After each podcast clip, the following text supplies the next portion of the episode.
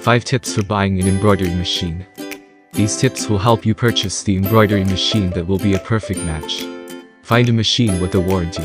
One of the worst things that people have to worry about is if their new machine breaks and they have to get it fixed. Having a warranty saves you a headache if your machine potentially has a problem or needs something corrected right after you buy it. Is the touchscreen black and white or color?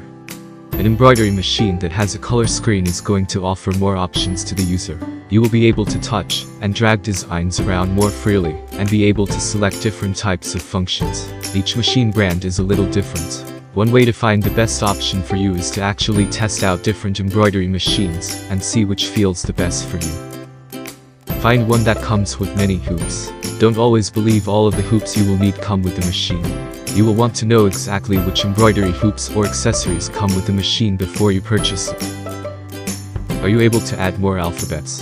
Some companies are able to offer free software that you can download onto your machine, but others require you to purchase it elsewhere. Know what you are getting. Free motion versus machine embroidery.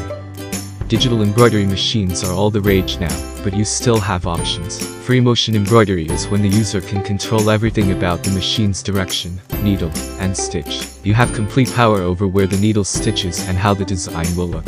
Machine embroidery is a more modern take on embroidery and gives you the ability to make even more unique designs. The cost of these machines is higher, however, so you need to consider which option fits your need.